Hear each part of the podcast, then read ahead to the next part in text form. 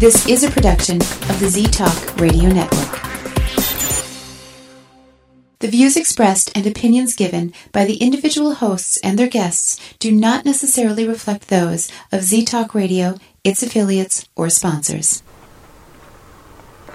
Wow. It's dark. Well, let's have some light on the subject.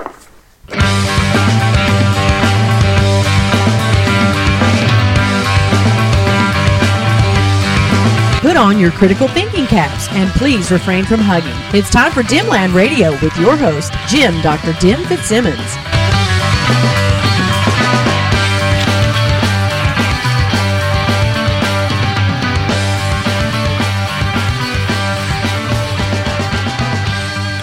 Hello and welcome to Dimland Radio here on the Z Talk Radio Network at ztalkradio.com. I'm your host, Jim Dr. Jim Fitzsimmons. Remember, I'm not really a doctor, I just play doctor online. Well, I didn't do a show last week, sorry, but uh, kind of shakes out sometimes where, I don't know, that first week of the month, it feels kind of feels nice to not have to have a show to worry about it. I'm just not not saying that I don't like doing the show. I do. I do it. I have, you know, barely anybody listens to it, but I do appreciate those who do. I really do. I thank you guys for, for listening to it. Somebody, and I, I'm sorry, I, I, I forget your name, um, and I, I should find it. Maybe I'll try to find it next week so I can give you a proper shout out. But somebody posted it on my Facebook, one of my Facebook posts, and just said, hey, I listen, essentially. It wasn't exactly the words. It said, you've got more than just two listeners. I listen and and they said they, they indicated they enjoy the show. And if that is you who left that message on my Facebook page, thank you. It does help. You know, it's like every now and then it's somebody that I you know that I don't know. I mean, there are people that I know personally, friends of mine that listen to the show, but uh, yeah, it's when somebody from somewhere in the world that uh, I I don't know them. Maybe I kind of know them on Facebook or something, when they let me know they listen to the show, uh, that's always a, a, a, bit of a boost. So that's cool. Thanks. Uh, send me emails if you want to drdim at dimland.com, D-R-D-I-M at dimland.com. You can send emails there. Yeah, you can you can do that or messages on Facebook, whatever. So, um, if you are somebody that follows me on Facebook, you you probably already know a little bit about what I'm going to tell as the top story of my show this week. Uh, a couple weeks ago, uh, January 3rd, 4th, and 5th, over that those three days, the course of those three days, here in Minnesota, we had uh, a snow event, a winter storm. Uh, we got snow, however you want to put it. But we it, it, it took place over I don't know about two and a half days of uh, of snow coming down off and on. Heavy, wet snow. Uh, we took the Tuesday and Thursday off of work. I mean, that Monday we had off because of the holiday, and we decided uh, Tuesday, you know, probably could drive into work, but driving home would be a pain in the ass. And so we decided, let's just stay home. And the next day it was even worse with snow, so we stayed home again. Now, um, and as I've explained to people who don't live in climates where they where they get winter weather, typical winter weather. I mean, they get their own kind of winter weather. I mean, California gets its own kind of winter weather, and lately they've been getting lots and lots of rain, which is crazy, but that's that's what's been happening. But you know, winter, snow, ice, cold temperatures, high winds, that kind of stuff. If you don't live in that part of the world, you might not understand shoveling and, and snow clearing. You might use a snowblower, you might use a shovel. I use both. You might not understand the intricacies of how to do it, especially over a, sto- a storm that's going to take place over the course of three days. You get out there and you shovel a little bit as it's happening. It, sure, it stopped for a bit, or it would slow down for a bit over the course of the, this last storm. That's what it did. But I get out there and I do little shovel the back sidewalk and the little pathways that we have in our backyard for our little dog to be able to walk because she's just tiny. She's like eight pounds or not even eight pounds. So she needs these pathways to be able to you know, go outside and do her business. And uh, so, so I would do that periodically through the day. I think I cleared off the driveway or part of the driveway.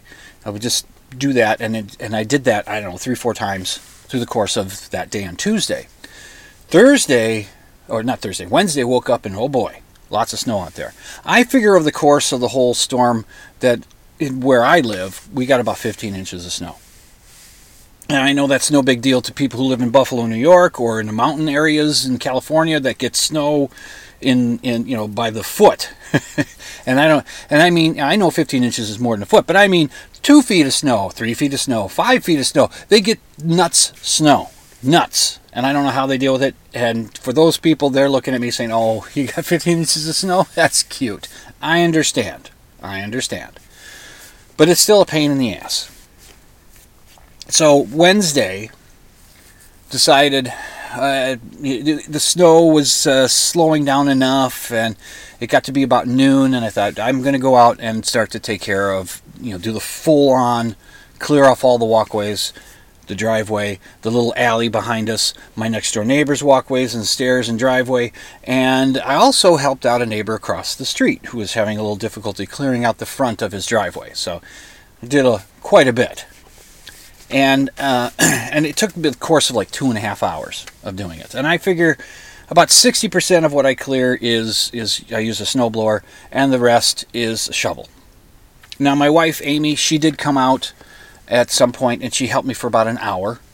Uh, it's about as much as she could do, and uh, I mean, she got to a point where I said, "That's okay, honey. I, am you know, I can clean up the rest of this." And uh, and don't ask me about our son. Just don't ask. Uh, uh, anyway, two and a half hours. Heavy, wet stuff. Uh, at that point that I was clearing it, the deepest stuff was about 11 inches. We had more snow that came in yet that night, and then Thursday morning there was another couple, three inches of snow out there. And what the plow left behind. Oh, that's always fun. Dealing with what the plow leaves behind. But let's stick with Wednesday. So I, I, I finished up, came in the house, I put on some dry clothes, I put some stuff in the wash, I, and then I went to go to the bathroom. You know, and I had to pee. So I'm standing there, and I started to feel very lightheaded. Not dizzy, lightheaded, as though I was going to pass out. And I understand what it feels like to pass out. I've done that a few times in my life. It's been a while since I went completely passed out, but I've gotten close, and I know the feeling. I know that uh, just as the I know the oxygen levels in your brain start to go down, and you just get this weird feeling. And I knew I could feel it happening. And I there's certain things I've learned how to do to do, not how to do, but to what things to do, breathing wise, in order to help stave off that you know to, to keep me keep me from passing out completely. But so I'm going to the bathroom. I'm feeling this, and I said, okay, okay, uh, take it easy, to be careful. And then I got out of the bathroom. I said to my wife, "As I got to sit down. I'm feeling really lightheaded. And I sat down on the couch. And it was at that point that I, I felt uh, not super severe, but bad enough heartburn. It's like, oh, God, now I got this heartburn.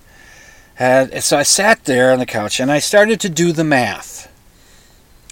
I had just gotten done uh, two and a half hours of clearing heavy, wet snow, or wet, heavy snow. Which would be the way to say it? I think it's heavy, wet snow. Or wet, heavy snow. I think it's heavy, wet snow. Anyway, uh, I just two and a half hours dealing with that. Uh, I I feel lightheaded, like I might pass out. I've got this heartburn, and I'm 58. So all that math added up to I better call 911, which I did. So I, you know, I my breathing was okay. I wasn't feeling short of breath or rapid breathing or, or hard to breathe. Or my breathing was okay. Uh, I felt like I was fairly coherent. Uh, I, I, was able to communicate when I got onto the 911 call. They pick up. They picked up after I don't know 10 or 12 rings. That got me a little concerned. It's 911. Come on, pick up the phone. anyway, they'd pick up. First thing they say, "What is the address of your emergency?" And then they then they ask, "What's your name?"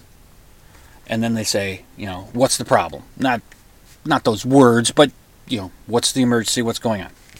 So I explained to them briefly. what, what was happening, what I was feeling. They said, "Okay, this is a medical emergency. I'm gonna I'm gonna transfer you over to medical emergency." Uh, they have a different operator for that apparently. So I get transferred, and and I was told by the initial uh, per- person that answered the phone, 911 operator. I was told that I was going to get the exact same questions from that other person. Just be aware that that's they're going to ask you the same questions I just asked you. So you know, and so transfers me over. That person gets on the phone. What is your address? What's the address for the emergency? Uh, what's your name? What's the problem?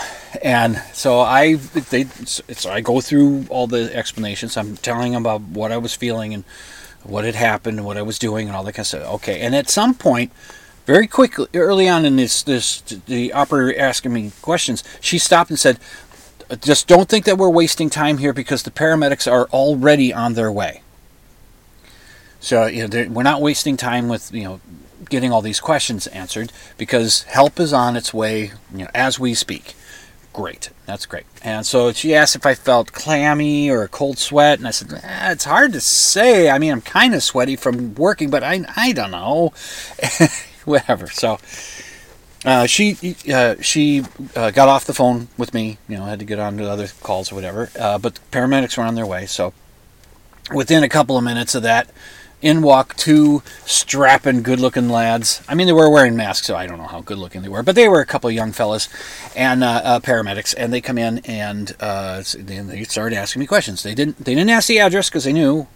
They asked my name, uh, how old I was, and okay, what was I doing? How, how, did I feel? What was going on? This this kind of stuff. And I and I said it felt like heartburn. And it, trying to describe what can you describe that? I said I don't know. It's like heartburn. You've had heartburn, and he said, well, actually, I've never had heartburn. And I thought, uh, well, you're young. You'll get there. Uh, anyway, uh, so he didn't know. He didn't have a point of reference. I don't know if the other guy did because he was doing some other stuff, getting other stuff ready. So he wasn't really in the conversation.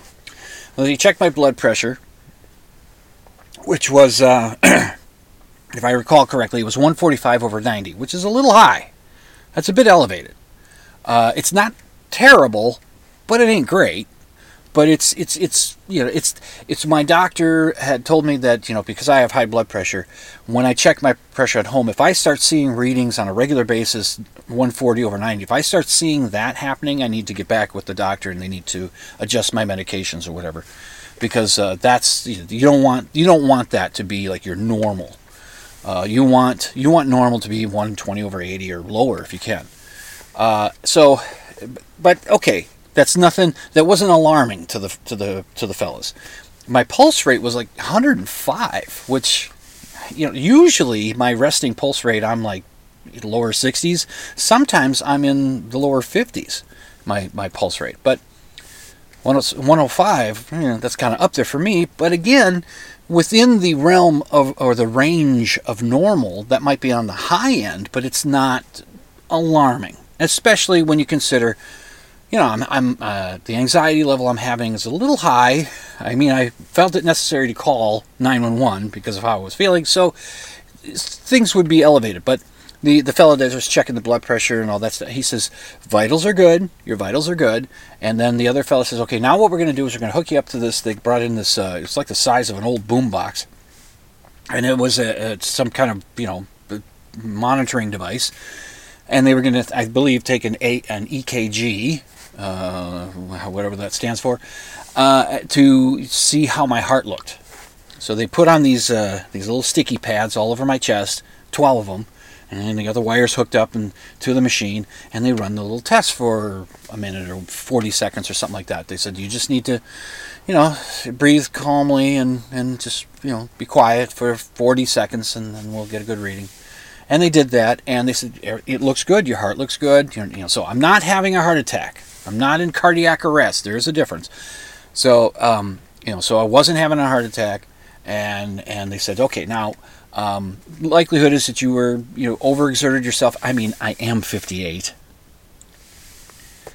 and uh, uh, yeah, because it was the heavy stuff. So there's a reason the snow that that that type of snow that we had that day is called heart attack snow because well, times people when they're clearing that stuff out have heart attacks because of stressing their hearts, and they might have blockages. And that's that's that's the thing about a heart attack. A heart attack is due to blockage of blood access to the heart. It's due to it's blockages going on. Uh, um, a cardiac arrest is is a is an electrical disruption of the heart where it's not you know it's not the, the electrical impulses are are disrupted in some way so it's that's the difference um, or at least a, a simple way of describing the differences. So anyway they said we can still take you to the hospital if you want us to. And i said nah you know i'm already feeling better. I'm already feeling my anxiety levels coming down because now that you guys have told me that you know that, that i'm essentially i'm okay. So they said, okay, well, uh, well, here they give me the um, the uh, the little tape printout of the EKG, and they said, keep this, keep it with you know that that's keep it with your medical stuff or whatever, so that if if something should happen again, it can be compared to to this time. Uh, it's something you can show your doctor and all that. So great. So thank you guys. Uh, oh, one other thing that they did say. Now we should let you know about this. It's possible it may not happen, but it's possible there'll be a fee for what they just did. That you'll get some bill. It's not very. It's not going to be a very big bill, but there'll be something. Uh, in the old days, you wouldn't have gotten anything unless we took you out into the ambulance and took you somewhere. Once once you once you're getting the ride, you're paying for something. But uh, that's what that was the old days. But now he says, yeah, insurance companies, you know, you know, always trying to make some money. Maybe I don't know. Is that is that why? But anyway, they said that's possible. I said that that's okay, fine, whatever. You know, as long as I'm alive. so off they go, and I got, you know, I rested through most of the rest of the day. Don't tell Amy this, but at some point I went out and I shoveled a little bit more that same day. Not much. I took it easy but the pathways for the dog was being filled up with snow again, and I needed to clear out some of them.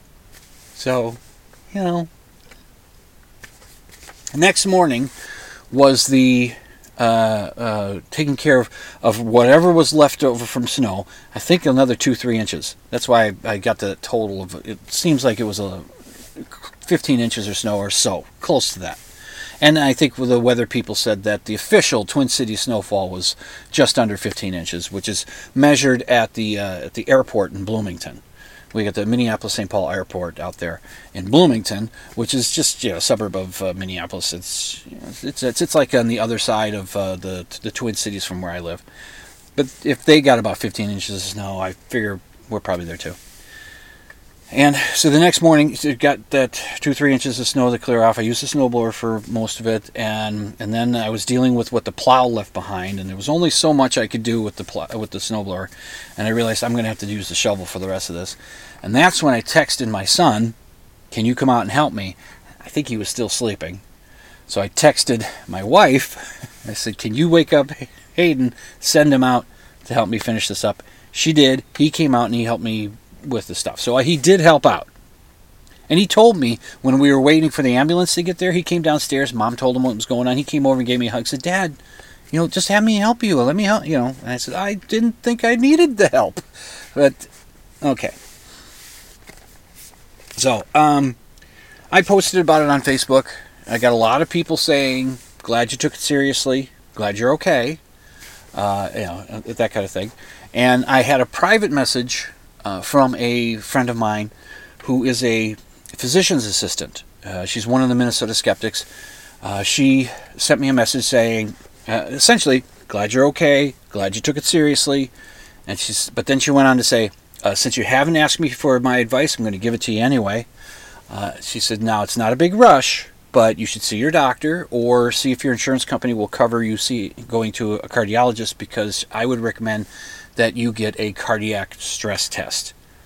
You know, it's just, you know, not a big rush for it, but you should probably do that. And I told her that this is the time of year when I set up my appointment for my physical, and I'm going to be doing that. And so when I go in, it'll be a new doctor to me, a doctor I've not, uh, I've not even met yet, but I know, you know, I'm gonna, I know who the guy is.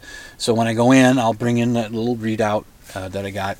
I'll tell him about what happened. I'll say that it was suggested that, you know, I'll, I'll ask him, should I get a stress test? Should I have something like that just to see how I'm doing?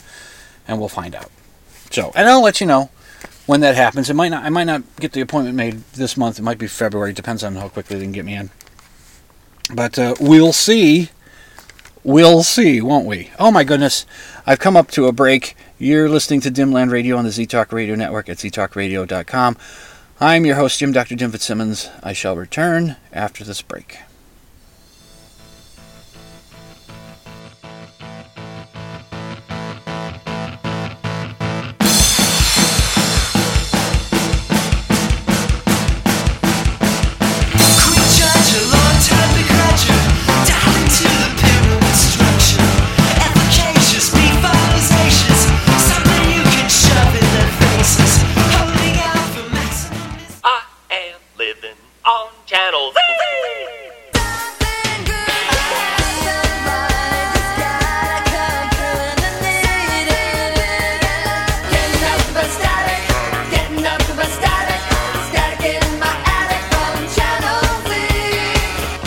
You're listening to Z Talk Radio Network. I am living on Channel Z.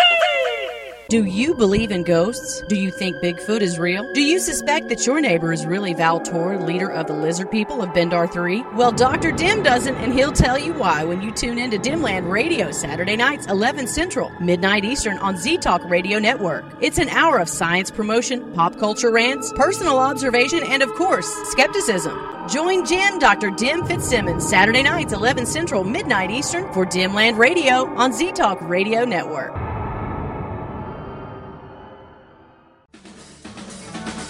Don't just take my word for it, but you are listening to Dimland Radio on Z Talk Radio Network. Hey, want to hear the most annoying sound in the world?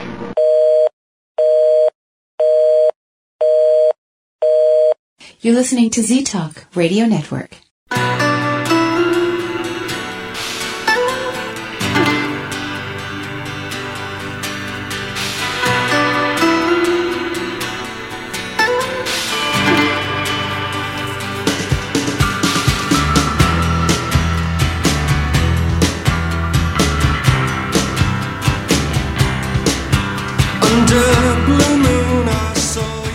Welcome back to Dimland Radio here on the ZTalk Radio Network at ztalkradio.com. I'm your host, Jim, Dr. Jim Fitzsimmons. Speaking of cardiac arrest, as I said, there's a difference between a cardiac cardiac arrest and heart attack. Heart attack has to deal with uh, blockage of blood getting to, and I think maybe from the heart. Uh, the uh, it has to do with that, and a cardiac cardiac arrest is a disruption of the electrical firing of your heartbeat, and you know so there's there's a difference. Um, we uh, now I'm bringing this up, and I have to be careful because I was advised by my friend Craig. Make sure that that you're clear that what we're hearing about this particular instant instance is still speculation. It may be, it may be uh, um, very likely the explanation for what had happened, but it's still speculation, and it's possible an absolute explanation for what for what happened might not be available. It might not be forthcoming. Uh, sometimes things happen and just don't know what happened. But so with that caveat given, uh, Damar Hamlin, who is a, uh, uh, a player for the I think he plays safety. That's his position. Oh yes, it's a sports ball thing. He plays for the Buffalo Bills. Uh, there was a game between them and I forget the other team. Sorry. uh, there was a game between them, and uh, there was a play, and uh, Damar Hamlin got hit in the chest uh, as part of the tackle. Didn't look like it was anything, you know, anything mm, significant. Uh, he got knocked down. He got up. He was adjusting his face mask or something, and the next thing, you know, he's collapsed. They do service. Yeah, it, fortunately, uh, in a situation like that, um, in a football game, they, they have, you know, they have medical staff and equipment and stuff right there. So this happens, they determine he's in cardiac arrest. We've got to do CPR. We got to get working on him. And and that's and one of the things that I was told uh, from the paramedics when they showed up uh, is that you know they were to check on me, I should say. They were glad that I took it seriously. You know, a lot everybody was glad I took it seriously. Uh, I know anybody who wasn't glad I took took it seriously, at least didn't say anything about it. They kept it to themselves. They probably went, "Oh, damn it! I was hoping you would die." But anyway, I don't know. Do I have anybody out there like that? Hey, send me an email. anyway, I'm kidding. Well, no, you can send me an email anyway. So I, I, what are you gonna do? Anyway, so uh, the paramedics told me, you know, it's time. When you get uh, it, it's you know cardiac incidences, uh, heart incidences, and stroke, the quicker medical attention, you know, medical treatment is given, the better the outcome, the better the results.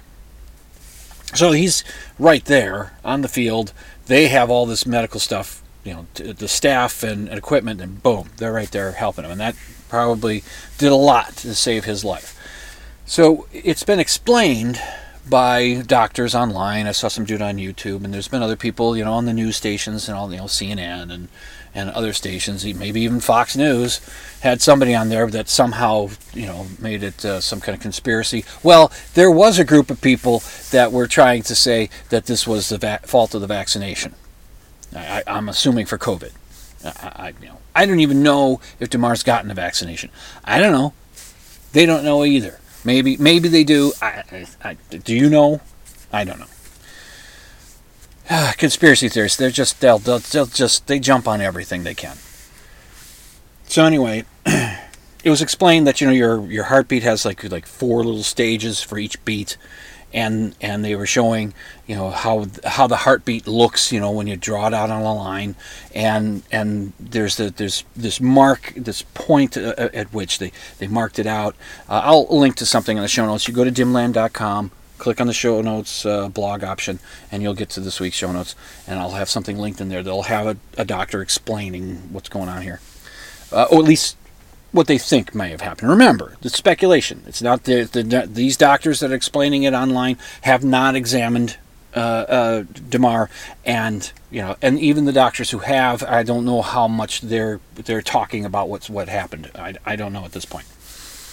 But um, so there's a, there's a point like there's you know, like four little parts to each uh, each heartbeat. You know, A, B, C, D, and it's, it's somewhere between C and D is where is when it's the speculation is that that's when Damar got hit at just that precise spot in the chest, which disrupted the electrical firing of the heart, which threw off the whole beating system after that, and that sent him into cardiac arrest. That's what they think happened, and I think that's as a layperson Seems like the most likely explanation, seems like a good explanation. These people are experts in their field, they know what they're talking about.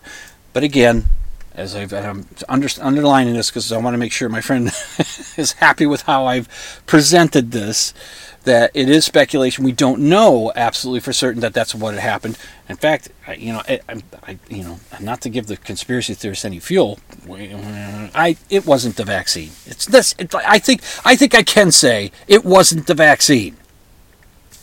The vaccine being the COVID one. So it was a scary moment.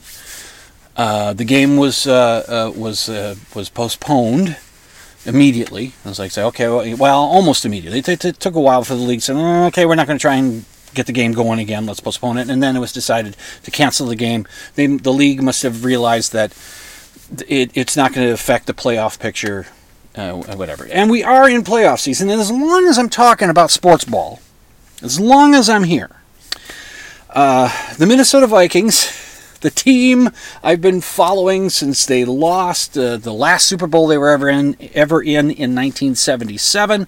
Uh, the team I've been I've been wanting to get back to a Super Bowl and win one finally is in the playoffs. There's a chance. They have a chance. Yeah, they, they have to win three games to get into the Super Bowl. I think that's what it is.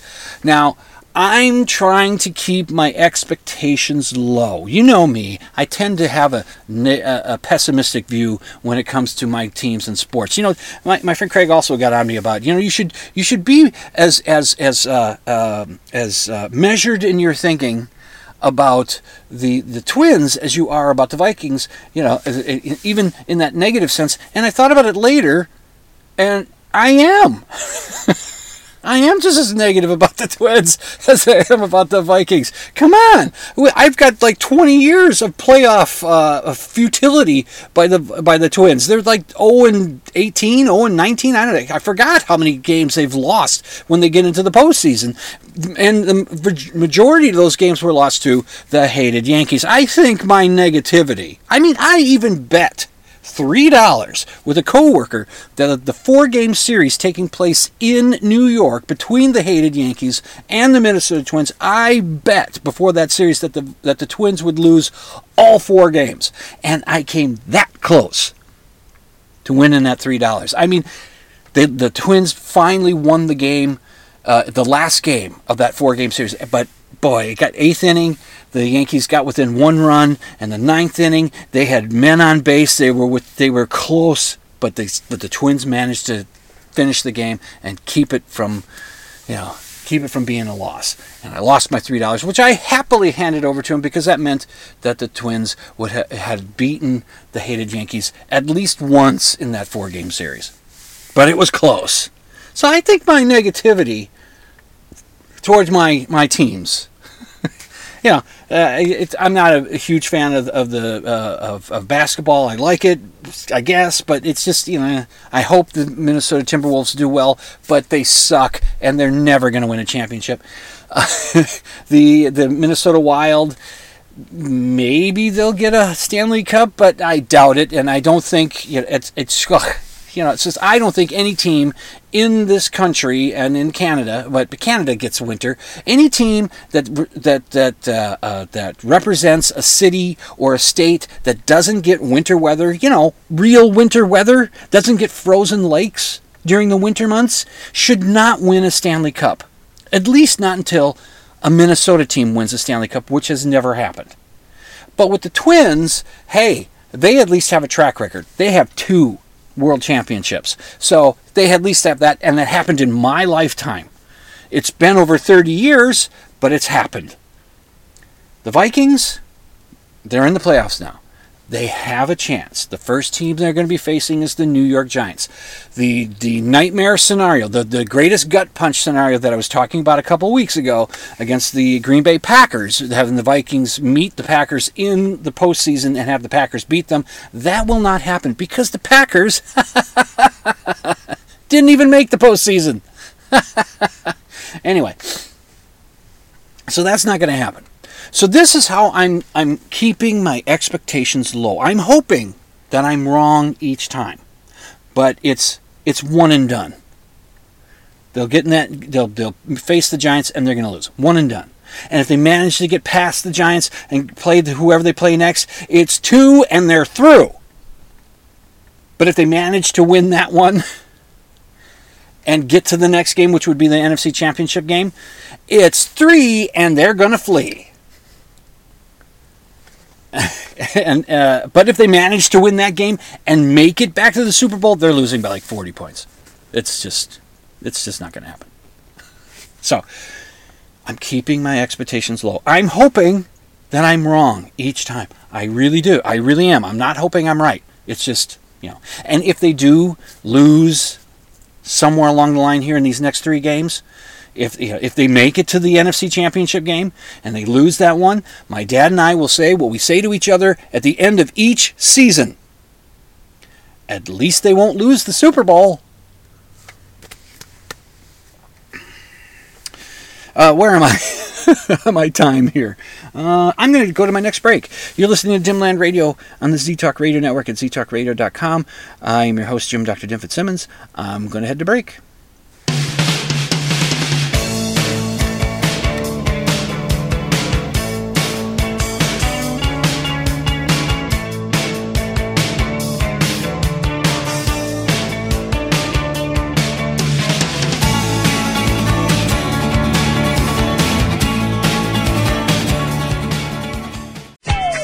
You're listening to Z Talk Radio Network.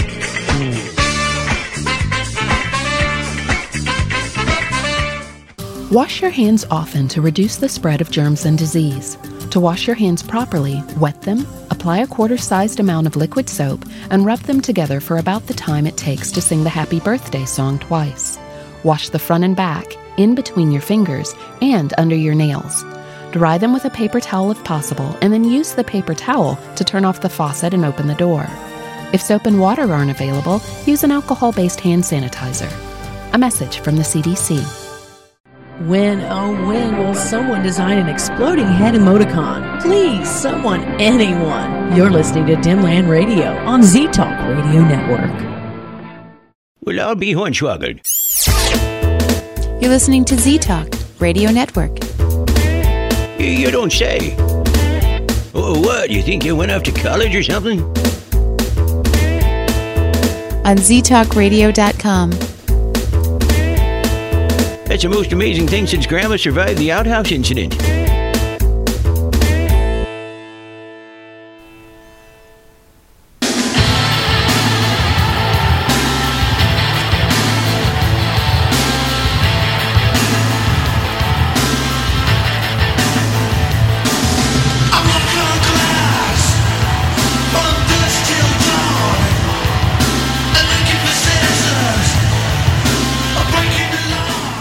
And welcome back to Dimland Radio here on the ZTalk Radio Network at ztalkradio.com. I'm your host, Jim Dr. Dim Fitzsimmons. Uh, I should say that I am once again coming from the basement of Nostalgia Zone, which is a comic book store in Minneapolis. I work for them part time.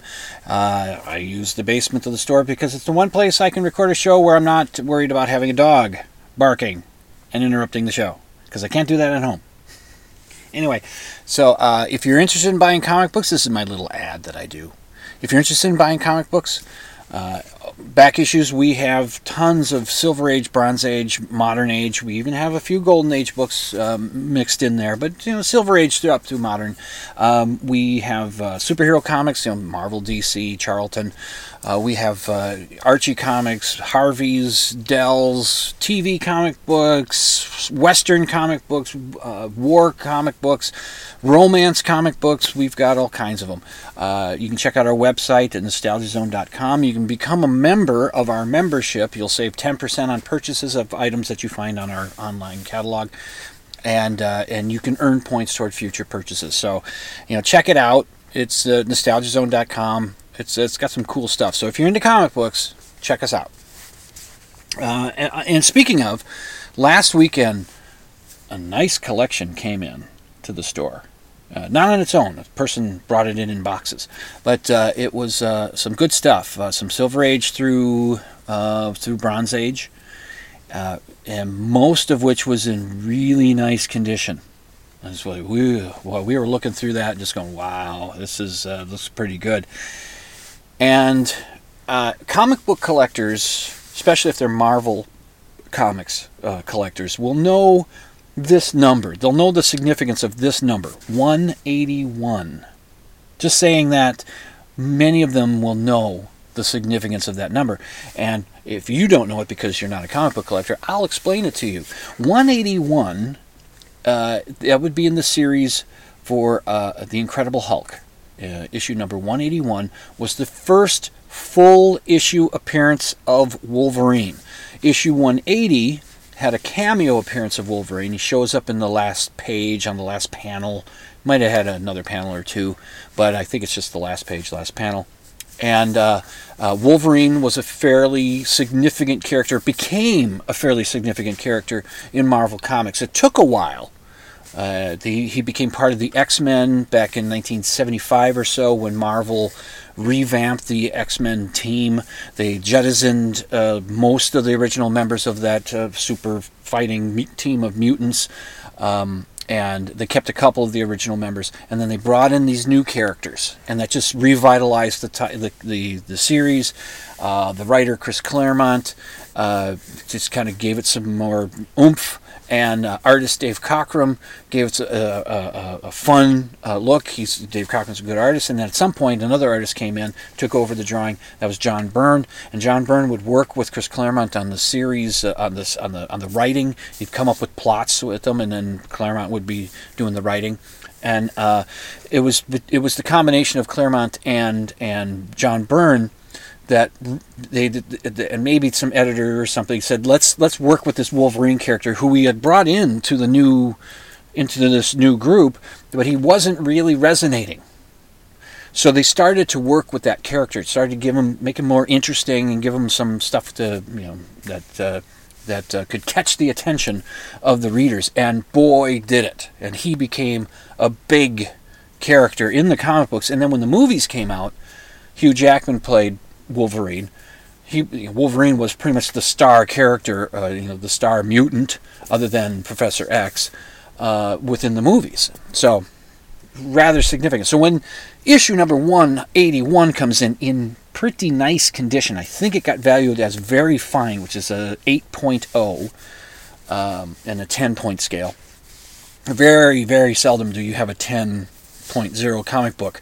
I've asked the boss here why we don't ever grade any comic book above a 9.4, and he says nobody's perfect.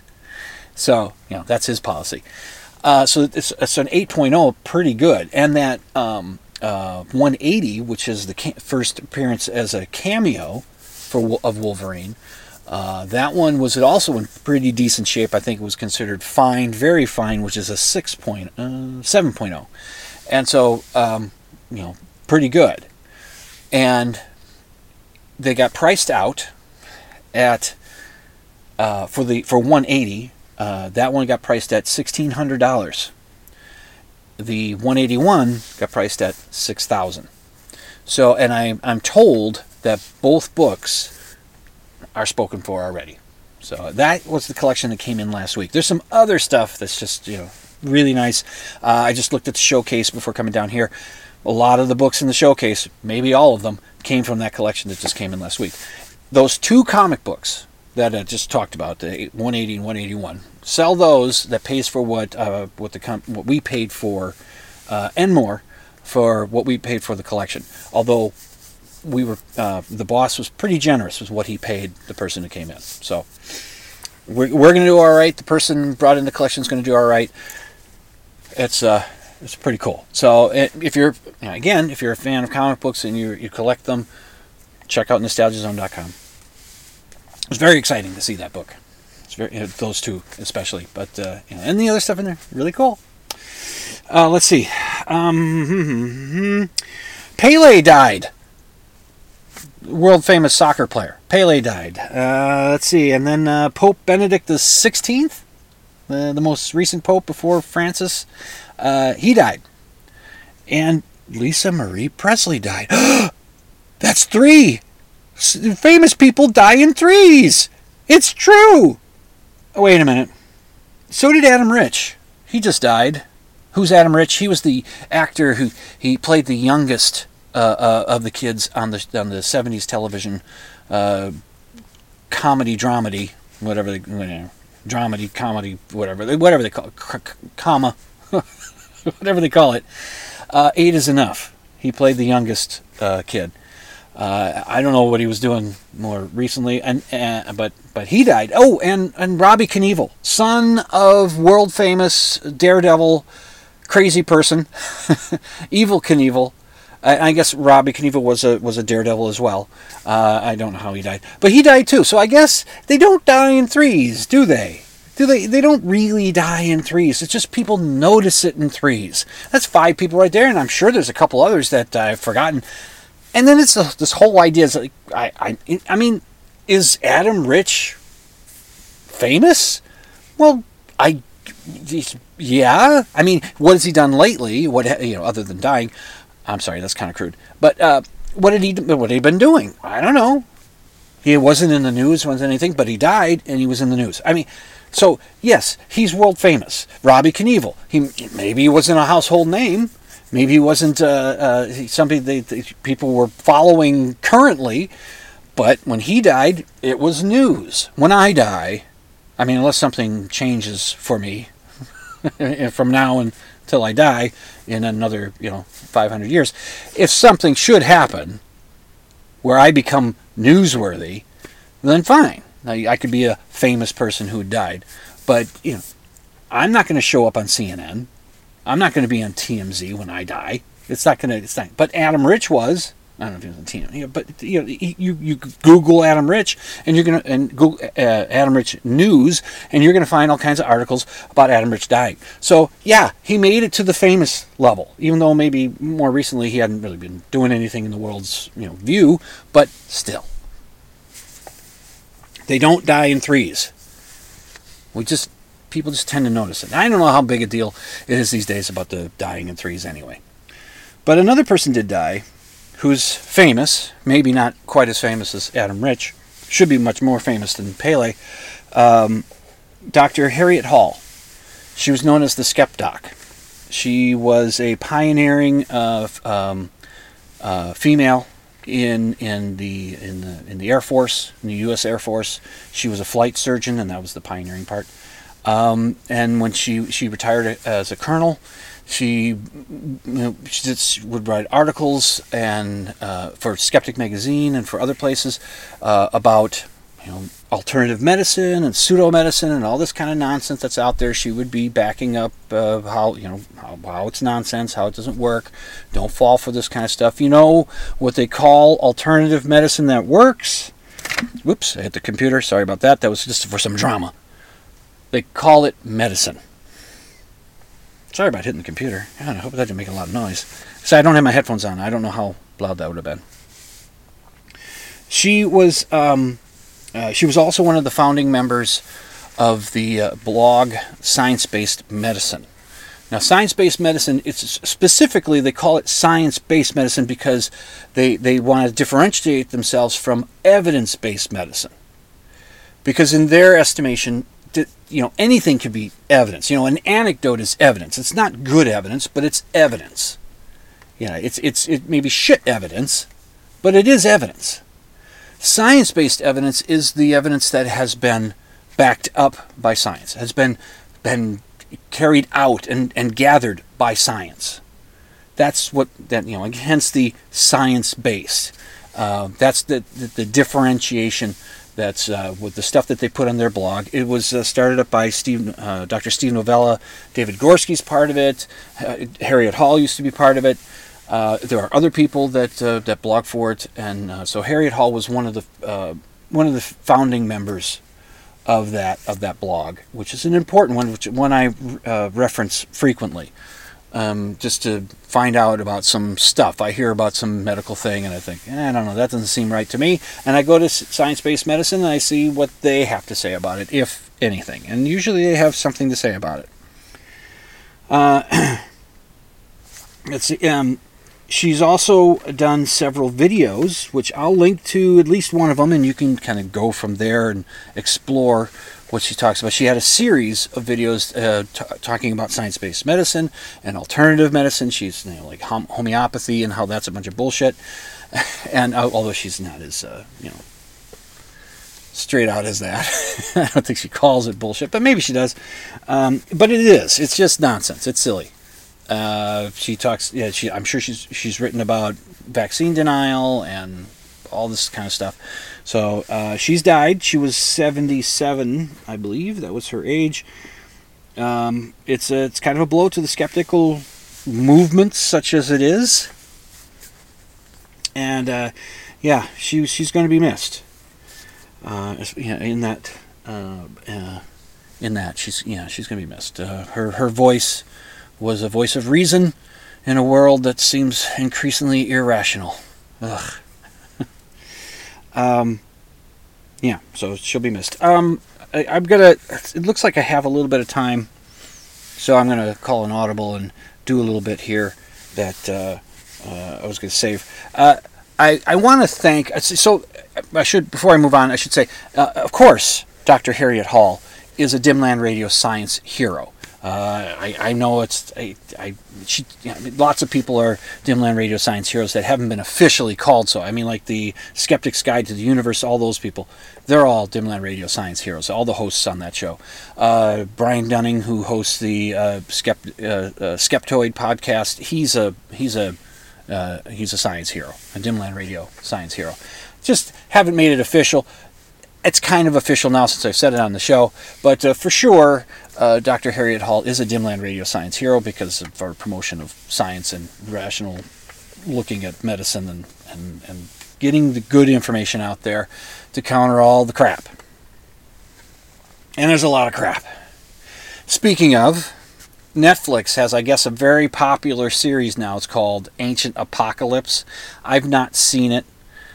I don't know if I'm going to be able to watch any of it. I don't know if I'm going to be able to handle it because it's just it's more of this ancient aliens bullshit. Now, although aliens might not be the the particular uh, bent of the series, it's just that it's the it's the and I think I should just come out and say it. It's the racist notion that old, that ancient brown peoples couldn't have built the things they built without some help from somebody smarter. You know that, and be that an ancient alien race or somebody from Atlantis, which was come up, uh, which which was invented by somebody who was Greek, I think. Wasn't Homer Greek? I don't know. What was Homer? He oh, no no no not Homer. Plato. Plato came up with uh, with Atlantis, right? Wasn't it Plato? So he was what? He was he was Greek, right? So essentially he was white. So the assumption then maybe. I mean i can't say this for sure. I i, I want to try to, uh, to, to to practice the principle of charity and not think that these people are you know, I, that if they if they are falling into a, a this racist notion that it's it's it, they don't realize it. They don't realize that's what they're doing. Because eh, eh, Brian Dunning, speaking of him, he just did a, a, recent episode on of Skeptoid of a some ancient wonder that the mysterious people, the, the mystery mongering people that look at and say, how did these ancient people move these big things and stack them and figure out how to do this? How did they do that? Oh, they must have had help and he pointed out, and, and I'll, I'll link to it. I can't remember what it was called. It's it's uh, I can't uh, I, I can't remember the, the specifics of it, at least not at this moment. But uh, I'll link to that uh, um, to that Skeptoid episode, and he mentions in there that uh, I think you know the the the Parthenon. You know, the, uh, the the Acropolis and all that stuff, you know, there in, in ancient Greece was being built at roughly the same time, but we don't have ancient mystery people questioning whether the ancient Greeks built the Parthenon. We don't, we don't, we don't, we don't, we're not seeing that, that questioning of that, but we're seeing it, the questioning of ancient uh, Egyptians being able to build the pyramids. How'd they do that? A pyramid? And there are pyramids all over the world. There's pyramids all over. Yeah, because it's a simple way of uh, of building something tall and having it be stable. Yeah. And it's it's and it, I, I call it the you know it, and, and, others are beginning to point out the racist notion of this. That it may be soft racism. It may not be like the person is uh, you know uh, uh, you know some alt right uh, white people over everybody you know, white power type. No you know that put the little OK symbol in their pictures or whatever. It's not that. It's just that they they they're they're not realizing that they have this tendency to question whether ancient brown people were able to do something, but they don't tend to question the ancient white people being able to do something. And you know, the people back then, the ancients, were pretty much just as smart as we are. They just didn't have the tools. They didn't have the knowledge base. We, we needed to build a base of knowledge to, to learn how to do things and to understand how the world works yeah, it just it took, and even then, we're still working on it. We're still trying to figure out how the world works. But we're using the tool, uh, the, the the best tool that we have to finding that out, and that's that's science and the scientific method. That's what we're doing. It's not infallible. It's not going to get the absolute correct answer every time, but it's going to get us damn close to it.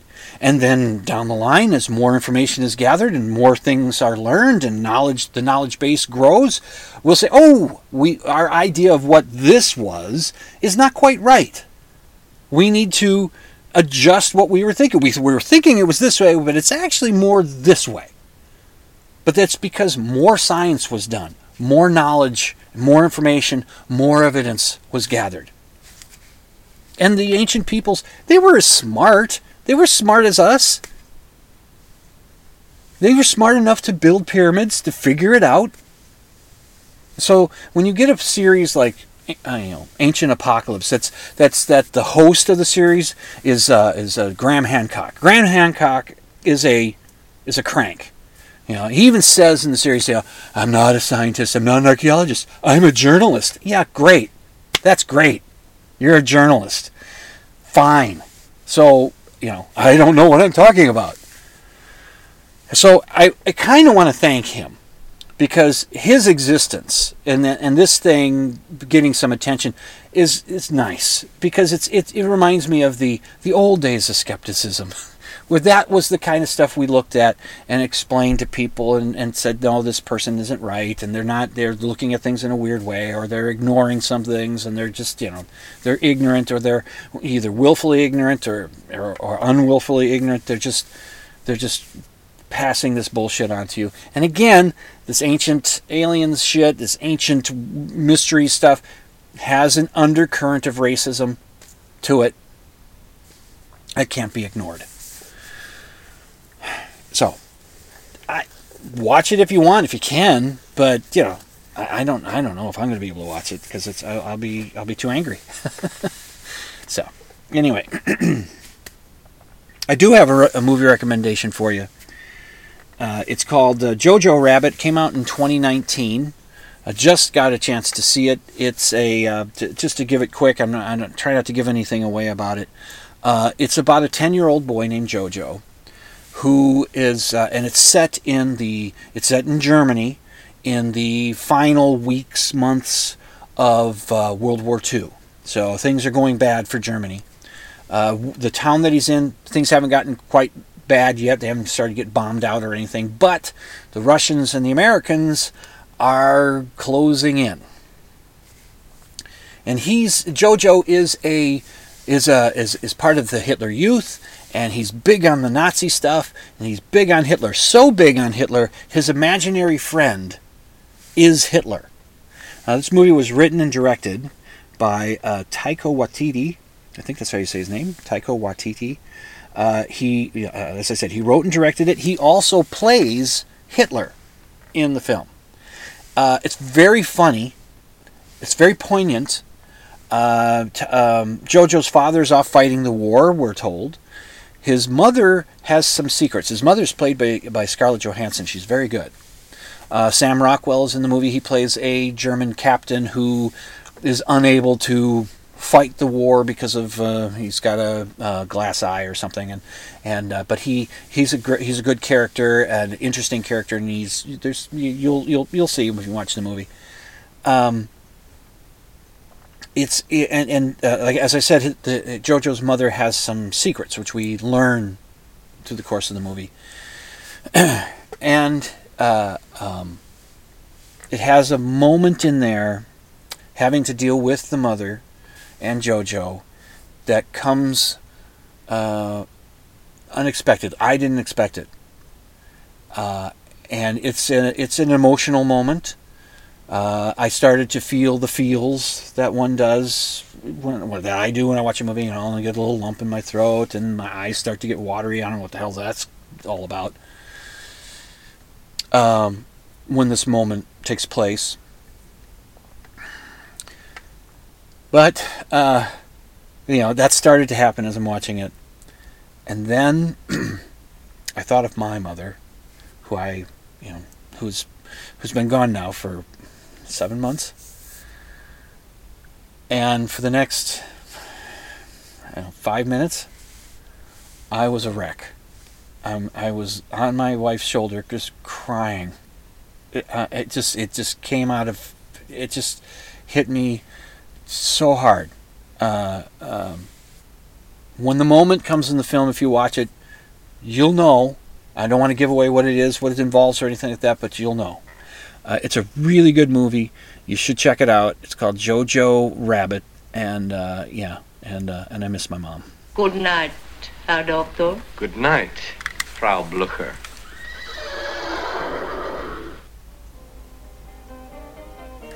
So we've come to the end of another Dimland Radio here on the ztalkradio.com uh, thing.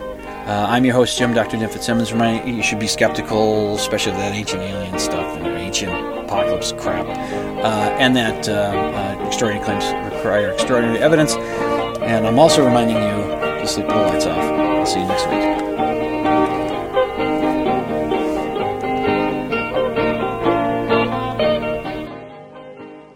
You can check out my show notes at dimland.com. Just click on the blog option and you can email your questions and comments to drdim at dimland.com. That's D R D I M at dimland.com. And the opening theme song, Ram, is by the Iolius and is used with permission.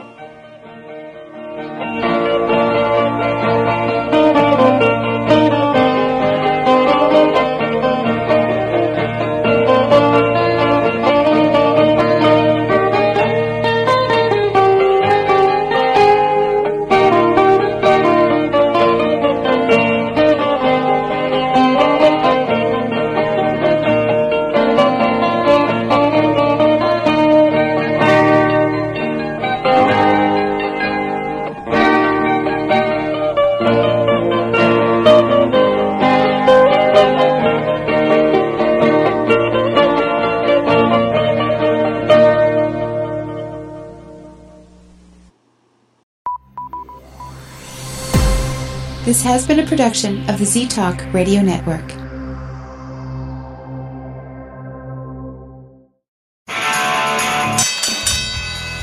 And now, a message to our competitors. Thanks. Thanks for tuning us in. What did you think of tonight's installment of Dimland Radio? Wow. Well, I'm going to hell.